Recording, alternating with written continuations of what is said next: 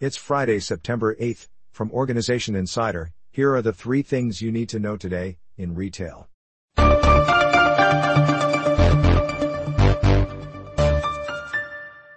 The governing body for white goods has been collecting dishwasher usage data without consent to build a global database, the Paddington Post reports.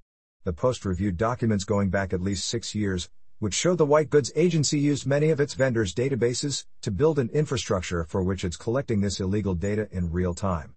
Up to 16 EB Games stores are set to close over the next month, after an underwhelming profit report was released on Monday detailing a $3 million deficit, 3% lower than expectations.